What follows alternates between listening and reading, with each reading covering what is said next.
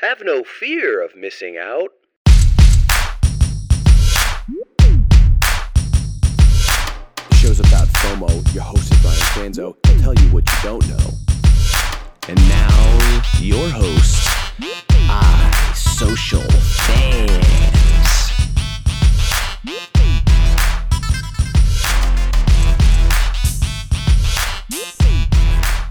Welcome back to another episode of FOMO Fans. My name is Brian Fanzo, better known as iSocialFanz. Today we are talking about think like a fan. Yes, think like a fan. No, I did not change my last name. I did not configure this podcast to play along with my mantra of think like a fan. I have the last name of Fanzo, and it's the perfect name for a sports bar that I hope to open one day, which will be called the Fan Zone. And, uh, you know, don't steal that name. But until then, uh, we're going to talk a little bit about what I believe is a philosophy and mindset shift to really disrupt how we how we think of marketing our business. It doesn't matter if you're an enterprise company. It doesn't matter if you're a business. It doesn't matter who you are and what space you're in. The idea of kind of questioning how you do things from a fan's perspective is extremely important. And I'm going to break down to you guys about eight different ways that I think we have to really sh- reshape this conversation, especially around traditional marketing uh, landscape. And I'm going to break those down for you. This is a lot of what I've talked um, on different stages around uh, the world for the last two years. But instead of just talking live video, this is a much bigger discussion around business marketing as a whole. And as we're talking marketing, we're talking business. First, I want to give some love to my sponsor, nine Spokes. Uh, nine Spokes is a smart dashboard for your data as a small business, as an entrepreneur. It allows you to pull all of your data from all of different cloud apps into one place, giving you a centralized view of everything you have going on. Check out nine spokes dot fomofans dot live. That's nine spokes dot fomofans dot live. Put that in your browser. It'll take you to a landing page. It is free. You can sign up right there on the landing page. Then you start configuring your cloud tools to bring all of that data into one view. Check out nine Spokes. Love that they're sponsoring the podcast for the entire month of August. So we are kicking off August with Think Like a Fan. And then, of course, if you're new to the show, at the end of the show, I record these broadcasts live. So right now we're on Facebook Live and Periscope, but I turn the broadcast off and I do a podcast-only Uh, a five-minute rant at the ev- end of every episode. So if you're watching this on live stream or maybe you're tuning in for the first time, make sure you tune in for the last five minutes of the episode as I'll be ranting about something. Uh, it, it's always fun to kind of uh, tweak what I've just talked about and kind of come at it from a, a real opinionated approach. So uh, hopefully you guys will tune into that. And that is actually sponsored by my friends over at Iographer. So Iographer uh, sponsors the last five minutes. But now that we got into making this show happen, let's get into Think Like a Fan. And for me, really where Think Like a Fan came up from is that I didn't go to school for marketing. Um, I didn't really even know what marketing was while I was in college. Uh, and I was a business major, which is kind of funny. I, I always thought of marketing as kind of a necessary evil like sales, but I didn't really understand the skill set and the creativity and really the impact that it can have across an entire organization. And it took me a little while to figure out like kind of Uh, exactly what marketing was, where it fit into the pipeline. And then, of course, social media marketing really transformed the conversation to another level because social media really allowed us, you know, I'd say entrepreneurs, small business owners, to start marketing and doing things that traditionally you needed a big budget to accomplish. Traditionally, you needed a marketing agency. And all of a sudden, you were now able to reach your audience. You were able to connect a lot of these dots that you weren't able to connect before. And, and this was a, a transformation kind of in what marketing meant and what how we are moving things forward. And I would probably say live video was a next great um, disruptor because now video can be done from our phones. I mean, we're able to, to create a video directly from our phone now and, and do it at a, at a really professional level to the point where the idea of creating video content um, from a marketing perspective is no longer about studio rental and all of these other aspects that have really inhibited uh, video kind of taking off. But I want to get into the mindset. And so for everyone that's listening, every time I hear the word disruption or transformation. Of course, you know, the the podcast that I co-host with Daniel Newman called Smack Talk. Daniel is, is a real big thought leader in the digital transformation space, space. But when you start thinking about disruption and transformation, one of the things I think we forget, or one of the things I think we often assume, is that to disrupt, to transform, means to invent from new. Right? To disrupt status quo, we the status quo of marketing, of video marketing, we needed live video. No, no, no. To disrupt something to the point where we are actually changing or transforming the result really comes down to a simple process of questioning why you're doing something, what the end results are, and what your desired level of success is. Let me let me explain how that works, right? So, you know, the idea, you know, Uber is, the, is always a great one to, you know, to use because we can wrap our heads around Uber. Uber didn't say I need to put a flying car in, you know, in, in the area so that I could disrupt the taxi cab area. What they did is they questioned, is the way the only way that we can get a cab is by, you know, sticking our hand up on the side of the street or having the bellhop call the local cab company? Is that the only way? And then the other question became, what is it that we desire from the experience of, of getting a car, of a cab, of a taxi, right? What is that experience? We we prefer we prefer safety. We prefer someone that we can trust that's going to get us from point A to point B, and we would really like simplification. I don't know about you guys, but I traveled a lot overseas, and there's nothing more really frustrating and taxing on me than when I was renting a car in Korea or Bahrain or Kuwait or Hong Kong, and I had to think about, okay, I have to have the right amount of money. Hopefully the cab driver can translate what I'm talking about. And then also hopefully that, you know, like even as they t- started taking credit cards, there was really a disconnect, a There was a, a break between the experience of of rent of you know technically all we were doing was calling a car, but the process was really broken. And so what Uber did to disrupt that is they simplified the process. They realized that if we were able to order it on our phone, it would simplify the process. If we were able to connect our billing to our you know a master credit card in our company, we wouldn't have to worry about all these people that fake their receipts. Um, yeah, if you're in business, you don't realize that everybody kind of fakes their receipts when it comes to uh, taxi cabs. You're like, can I get a blank receipt so I can put the start mileage and the end mileage and how much I tipped you? Because we always put on the receipt that we tipped the taxi driver, you know, full twenty percent or whatever we decide, knowing damn well that if it was a bad experience, we tip them lower, and we're just kind of, you know, putting that on our receipt. But one of the things that, you know, really I love to break down, the reason I like using Uber is disrupting the status quo, to me, more is more about questioning why we do something, how we're doing it, and then what the end result is. And if we're able to question all of the things in our business, especially around marketing, and we're able to answer, yes, this is the this is how we're doing it, this is the this is the why we're doing it, and the end result is exactly what we want, then don't disrupt it. Continue doing what you're doing. But the craziest part about this conversation is we often do not question what is all, what is working today to make sure that it works tomorrow. What I mean by that is email marketing is one of the is the number one way to really drive sales and business today. There's really no one arguing that, right? It's more powerful in social media. It's because everyone is kind of tied to your inbox. Your pur- purchasing decisions are in the inbox. And also, let's face it, we've been trained to buy and click on links in our inbox, even more so than we have on social media. But are you are you asking yourself as a marketer, as a business owner, am I using email marketing because people have told me it works and I'm doing the same thing as everyone else?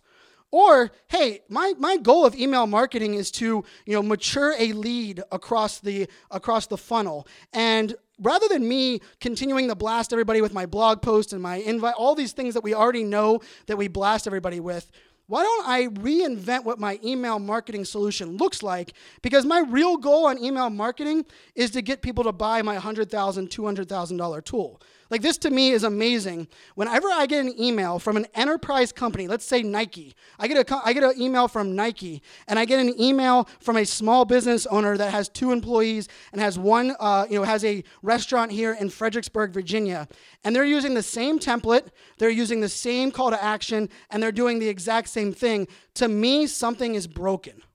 The fact that these two businesses are completely different, the fact that they are, the way they do business are different, the services they do are, are different, yet they've all taken the exact same, you know, email marketing course. And the interesting part about this is, if you want to personalize your experience, if you're, you know, my dad always said, you know, the reason we went to hole-in-the-wall restaurants is because my dad liked the intimate experience and being able to, to connect with the owner.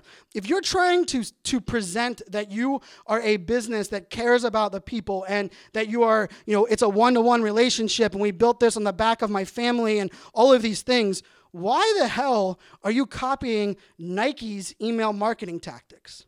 Well, the answer to that is, we kind of live in this programmatic world, especially in marketing, where we see something that works and then we copy it. Rather than seeing something that works and studying why and how it works, we just decide to copy it point blank across the board. And the cool part about that is it has worked. For everyone that's out there, it has worked forever. And I, I, I tip my hat to everyone that has realized that copying the way that everyone else is doing it successfully has worked. Here's the breaking news. twenty seventeen, twenty eighteen, twenty nineteen, twenty twenty, as we mo- as the consumer understands that the consumer is more powerful, more connected, and oftentimes more knowledgeable than the brand, than the agency, than the business, we're gonna you're gonna start seeing consumers start taking action that isn't predictable, that isn't the same way that we've always done it. And the reason that is is because we've still treat mark we still treat our consumers today like they are stupid. We still today treat our customers, our consumers, like they are dumb. We're like, hmm, if I blast them the exact same email as Nike and I do it with my letterhead and I do it with my, my name on there and my picture, they'll believe that I have my shit together and they'll click on the link. No, that's we, we literally have treated our consumer like that. And so here's, I'm going to break down some of the things that we need to get over. And I want you as a business owner, as a marketer, as a social media manager, maybe as an entrepreneur, maybe as someone that's just trying to figure out where this thing is going. These are the things I want you to start thinking about differently, right? And I want you to realize that this change has to do with technology, has to do, to do with a smarter consumer, and it also has to do with there's a bunch of things that businesses have been doing for a long time that have worked but are annoying, disruptive, and now that we, the consumer, we, the consumer, we, the fan, have the power, we're going to start transforming. And so the first thing you have to kind of get over is perfection and control. Right? And I and you guys have heard this on this podcast all the time. I talk all the time about perfection is a fairy tale and control is an illusion. If you believe that you can control some a, a, a consumer's buying habits throughout your funnel, you are wrong. If you, you you can shape them, you can direct them, but there is no control about it. And part of the crazy thing that most, you know, that really blows a lot of people's minds in this space is when you start walking people through a, a funnel, walking th- people through a buying process, the reason that they continue to come back and the reason that they're going down that funnel is because you've touched on a pain point, they believe you can solve a problem, and more likely than not, they can afford what the hell you're selling or what you're talking about, right? And that hasn't changed. You know, people people have always said people buy from people they like. People buy solutions that actually solve a problem for them. They just don't buy from people that they don't like. And here's what I believe the think like a fan concept really is going to disrupt, especially around marketing. People buy from those that they can relate to, and those they trust relate to them. If I can believe that a brand relates to me as the consumer, me as the fan, and understands my pay point and living paycheck to paycheck and having to put my kids through college or whatever, whatever the consumer's pain points are, if if that consumer trusts that the brand understands who they are, then they're going to continue down that journey. They're going to un- they're going to come along with you. And so this is where perfection is actually oftentimes going to work against you moving forward. If you are the perfect brand, right? We've all seen brands that kind of portray that we are the world's greatest pizza, or we are we are the best solution for cloud services, or there's no other, you know, enterprise social business tool that is better than ours. Well, here's the thing. If you're the best in everything, and you, you're the greatest thing since sliced bread, would you even need to market at me? Would you even need to put me through a funnel? What, if you were the greatest thing in the world, wouldn't you automatically be my number one choice? And I think this is where I really look at kind of the, the broken model. And I don't ever want to look at Apple. I don't want to look at Google. I'm not looking at Amazon, right? There's always some exceptions to the rules on how you get things done. I mean, even though I've been screaming for Apple to get on social media for a long time, I noticed that they do have an Instagram account today. So kudos, Apple. Hopefully you're FOMO fans, fans, FOMO fans, fans. That's kind of funny. Um, but one of the things that I, you know, around this concept is, okay, if we can realize that we don't need to be perfect, where does that lead us, right? And for me, this leads us to community and understanding that community is not only our, our customers and our potential customers, but it's also our employees. So I, I will challenge every single person out there today. If you were listening to this, this is probably the one thing you can do today and really test your marketing. Ask your employees, do they follow you on social media? Do they subscribe to your email newsletter? Do they read your blog posts? Are they using your product? If you have not been able to get your employees on board, if your employees do not see your value in your product, in your solution, if they do not appreciate your marketing, your marketing is broken. Right? Let, let's just face it. Like, because they're they're on your payroll. They they should be your number one test solution. They should be your biggest fans. They should be who you're relying on. And then guess what? They should be who you're empowering to help tell your story. I truly believe in employee advocacy. I believe that not every employee needs to be a social employee, but every employee plays a role in telling the brand's story. And to do that, you have to trust your employees. Therefore, when you ask your employees, do they read your marketing? Are they subscribed to your email list? Don't ask it in a way that makes them feel defensive. And they're going to say, of course I do, of course I do. Because that's not what you want. Ask them, hey, I'm curious, if you don't subscribe to our email newsletter for our company, what what could we add to our email newsletter that would add value so that you would actually subscribe to it as an employee of our company? You have the greatest feedback loop directly inside your four walls in your business, or your virtual walls if you're like me and you work from home. This, to me, is one of the biggest steps that we are over. We have focused on focus groups and personas and influencer marketing this entire time, skipping over the one people that are kind of going to give us the right advice because they're on our payroll. They're part of the solution and they're part of the process. And so I look at this think like a fan. It should be think like an employee. Think like a customer. Think like a, you know, it, let's let's put ourselves in those shoes and say, if my employees think my marketing isn't worth subscribing, if my employees aren't that valuable, aren't that sold into what I'm doing, shouldn't maybe I relook at why I do this and what I share? And I think this comes down to truly understanding the value of your employee. The other part of this is collaboration. You know, one of the weird worlds that we've kind of lived in is we've we've build our own silos within our organization, right? So the, the the finance department's on floor three, the marketing department's on floor four, the sales department's on floor five, the designers are on floor six. We've we've inherently built in kind of a disconnection within our, our companies, but we've also kind of disconnected ourselves from others in the industry. I mean, how many people have seen businesses come out there, Twitter, for example, and Twitter's came out and said, we are no longer a social media company, we are a news outlet. Well, they weren't just saying that for saying that's sake. The reason they were putting that out there is they were trying to dis- set themselves apart from Facebook. They were tired of being compared to Facebook or to Instagram or to all the, the other social media tools, and they felt they had something superior in the industry of news than what the C N Ns or the Fox News or the BuzzFeed or all of those that are out there. But one of the things that can be learned from this idea is that we've segmented ourselves for so long, and now we're realizing that collaboration is truly the future key to innovation. If we are going to innovate as companies, if we are going to start to transform how we do business and how we do services, we're going to have to start to collaborate with other tools, with other solutions, with other products that might be our competition. I mean, I talk about this all the time. I love going to an S A P event or an H P event or an I B M event because when I go to these big enterprise company events, the first thing you do is when you walk through the expo floor, you see all of their competition on the same floor as them.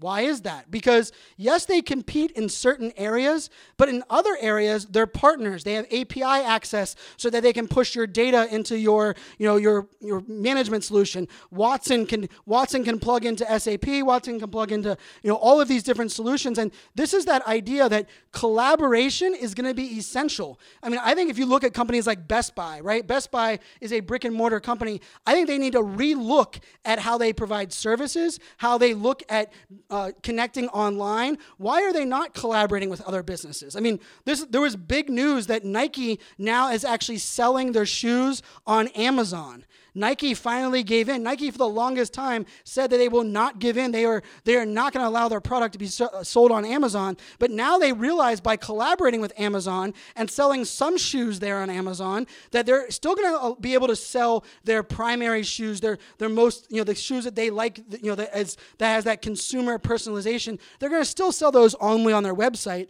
But if they need to sell nine thousand, twenty thousand, you know, white on white Nikes, that collaborating with Amazon is actually the best solution to get that done. And I think collaboration amongst your peers, amongst your competition, is something we're going to see a hell of a lot more from. And mark my words, we're going to start seeing collaboration between Lyft and Uber at certain events like South by Southwest. Mark my words, we're going to see direct competitors realize that coming together and kind of teaming up on certain uh, certain aspects of your business and certain aspects of what you're doing. Let's say, for example, Wi-Fi in the Austin, Texas area. If Lyft and Uber come together and contribute to improving the Wi-Fi in that area so that people can can get the cars they want where they want and the location services are better defined, both of those services benefit. Light bulb, right? Okay. The next thing about it is passion, right? This idea of, you know, storytelling probably seems to be like the number one buzzword in marketing today. You know, everybody wants to, you know, we can thank Snapchat for redefining what video storytelling was with their ten second snaps, but storytelling as a whole with a, you know, you need a beginning, you need a middle, and you need an end, you need to bring people along.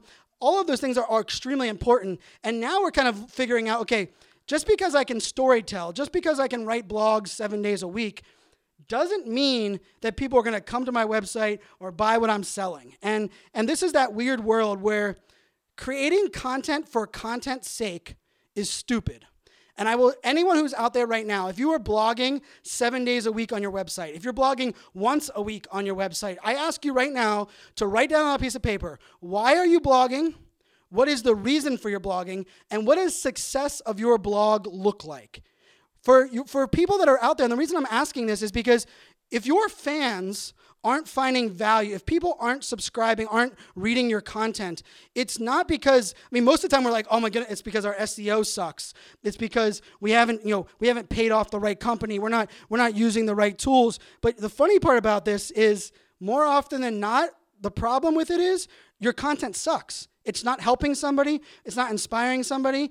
And more often than not, you're not even getting it to the right people. And this is this is probably one of the biggest pieces for me. I'm actually doing a keynote about this next month, is the field of dreams marketing is broken.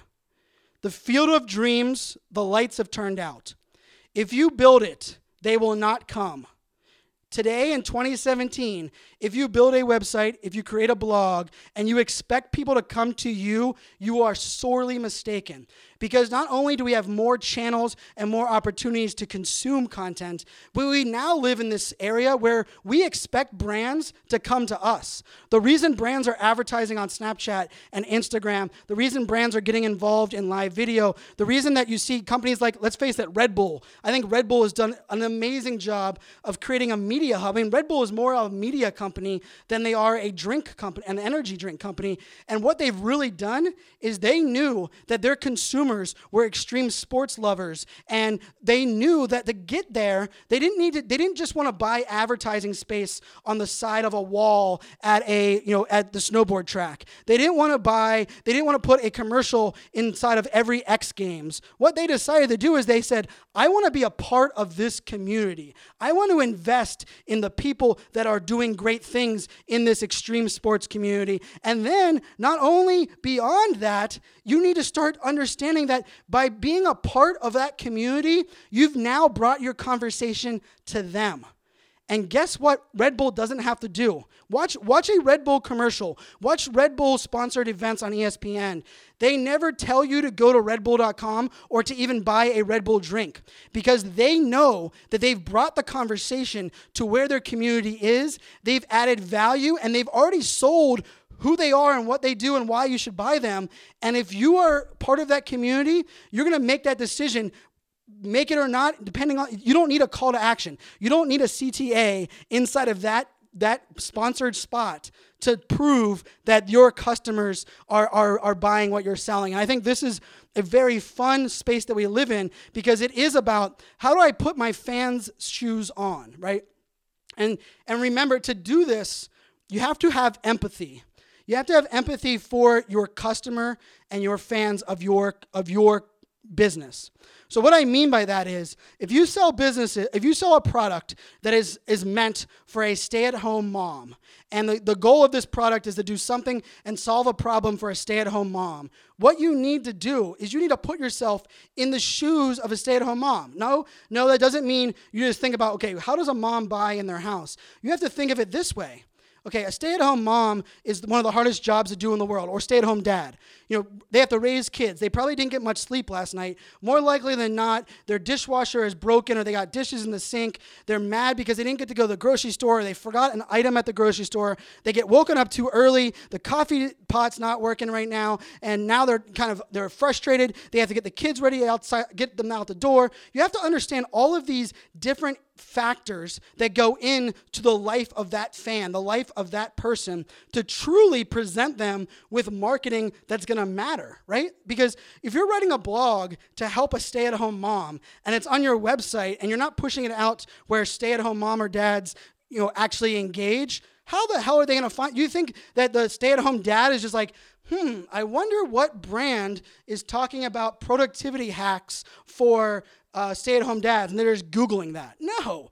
More likely than not, they're getting it shared on their Facebook page, someone's bringing it to their Twitter, or guess what they're probably hearing it? They're probably hearing it from an employee of a company that shared the post inside of a Facebook group, right? And so this is why I say Field of Dreams marketing is broken, and we must stop what we're doing right now and expecting that we we understand the persona of our of our consumer. Our consumer is between twenty-five and thirty-five years old. They're a millennial, which means they're job hopping. They don't trust anybody. They like participation trophies, right? And then we all of a sudden, we build out a, a persona and a marketing plan towards that type of person. And then we realize that, like, nobody in a ten-year age gap is the same. And nobody does the exact same things here. And, and that's why I really think you have to start looking at your marketing from a fan's perspective first, not a fan's perspective last.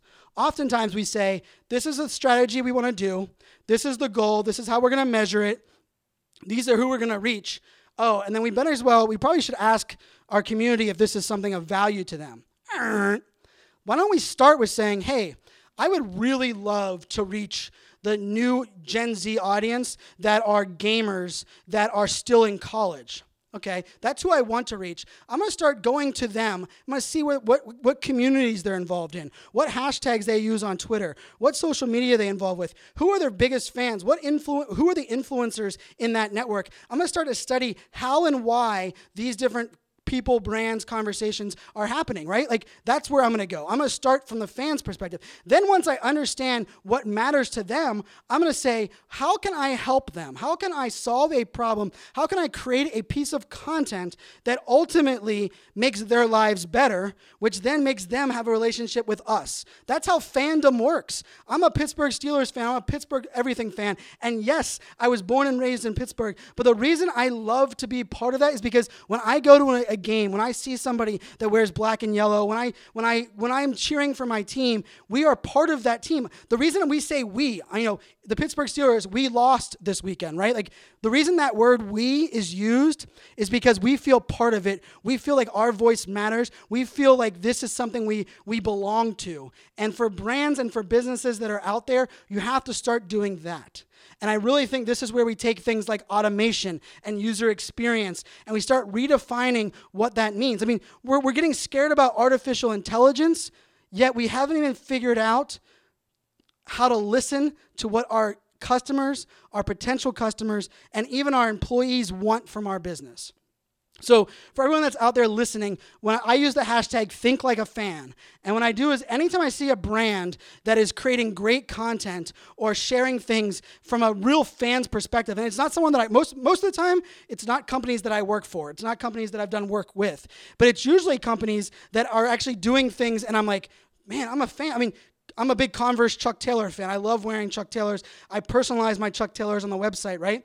When I get an email from them and they've broken down their new customization options with examples from different people that I enjoy uh, watching or following on social media, I'm, as a fan, I'm excited to go to their website.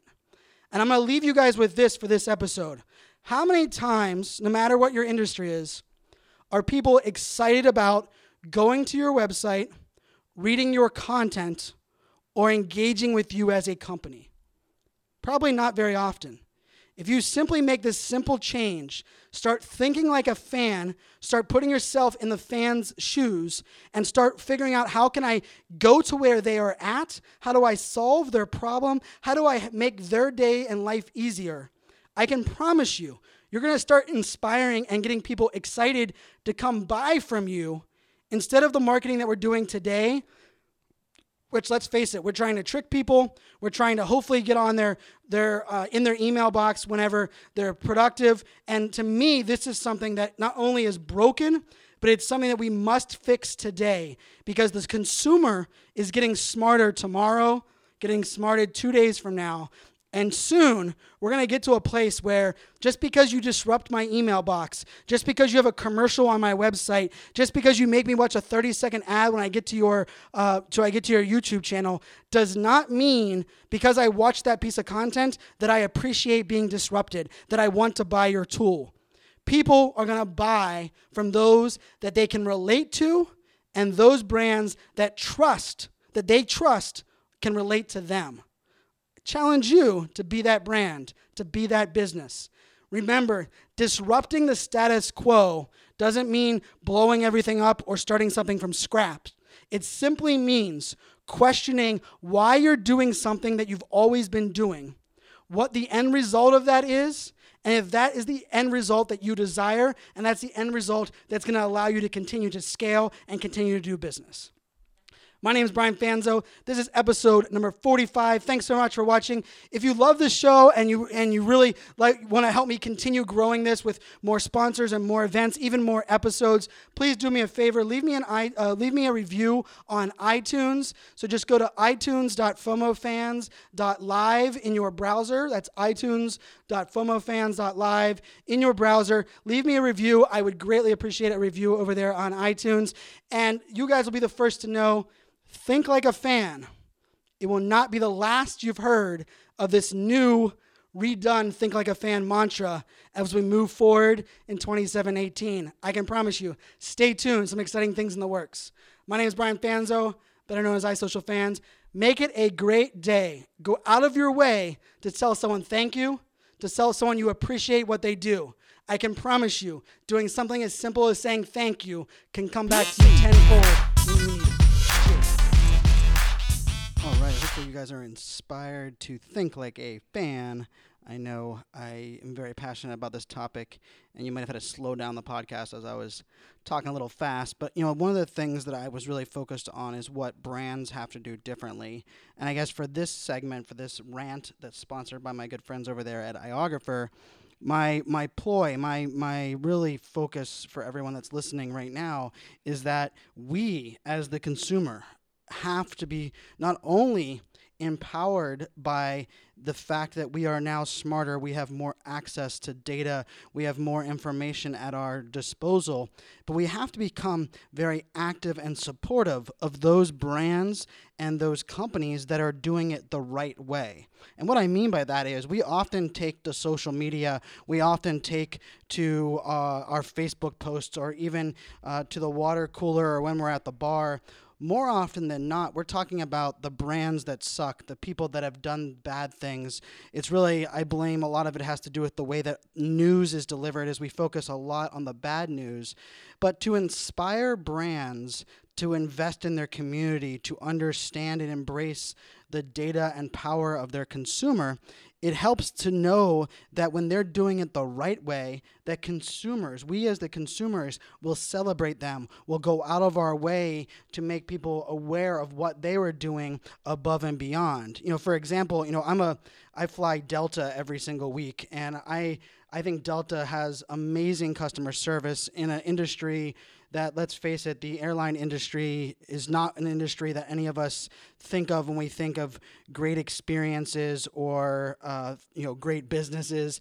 But one of the things that Delta has really gone out of the way for me, and I'm a you know a, a premium member flyer with them, is that I do all of my engagement, all of my troubleshooting. Every time a flight is canceled, I engage and do all of my communication via Twitter direct message. And so we have a Twitter direct message stream, myself with the customer service department of Delta, that goes back almost two years, where if my flight got canceled this past week and I had landed and I got a four-hour delay and all of a sudden the flight was canceled, and everyone went rushing to the podium. And I simply opened my Twitter D M and said, hey guys, this is my flight number. This is my, my flight. Um, can you figure out what's the next flight option for me to be on?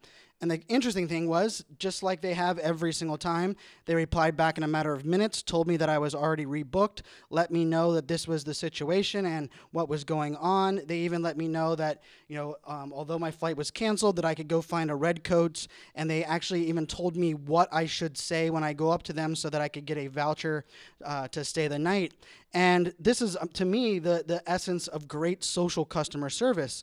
And I went out of my way, and I go out of my way every time to to post that on Twitter and share that with my followers, because I believe there's no way to, for me as a consumer, to have American Airlines or United or some of these other airlines open their eyes to this amazing service that Delta is providing me unless I'm celebrating that, right? And and it's not even just other airlines, but if I want my hotel chains, or if I want to inspire other brands to do things like this brand is doing that I really enjoy, shouldn't we celebrate that? And so I, I challenge you, and this is a little bit less of a rant, more of a, a, a challenge segment. I challenge you to think about brands that have gone above and beyond. Think about brands that you, you read their email newsletter every single time because it does two or three things. Do you post about those brands? Do you share those out? Do you tell people, hey, did you guys, you know, I really love, you know, one of the brands, of course, that I talked about on the episode, you know, Converse. You know, I love Converse and Nike's email. They do a great job of keeping it up to date, keeping it short, not making it very salesy, and they kind of, you know, don't bombard me with more than one or two emails a week total. And I think these are the things for us as the empowered consumer. We have to take it upon ourselves to celebrate those wins. And so I challenge you, think about in your business, think about even in your life as a consumer. What brands do you like? What brands are doing a great job for you? And let's post about them. Let's celebrate them. Let's write a blog post about them. Let's tweet at them and say, thank you for doing this. Thank you for going above and beyond. And don't just tell them, hey, you're great. Tell them why and what they're doing that makes them great. Because not only will that continue to inspire brands to think differently and think like a fan, but it will also put other brands on notice and give them the, the answers. Hey, did you know that Delta is doing this on social D M, and they've eliminated my need to get on a phone or wait in long lines when I have, you know, flights canceled? And as a busy business traveler, this is massively valuable. By putting out the how and why Delta is so amazing for me, it allows other brands to learn from that, not just be jealous or think that that just must be someone that's paid to talk about them as a brand. Because the craziest thing about it is the brands I talk the most about, Delta, Buffer, uh, Dunkin' Donuts, Converse, these are all brands that I am a massive fan of, and they have never paid me one penny or even reached out to pay me. Well, like, maybe that's even another FOMO fans rant. Why are not more brands turning to their fans and empowering them as their influencers and advocates? But that's another podcast. For this one, I challenge you, let's celebrate those good brands. Let's put them on notice and let the world know what brands we enjoy, what brands are doing it right, hopefully to empower others, as we are now the empowerment.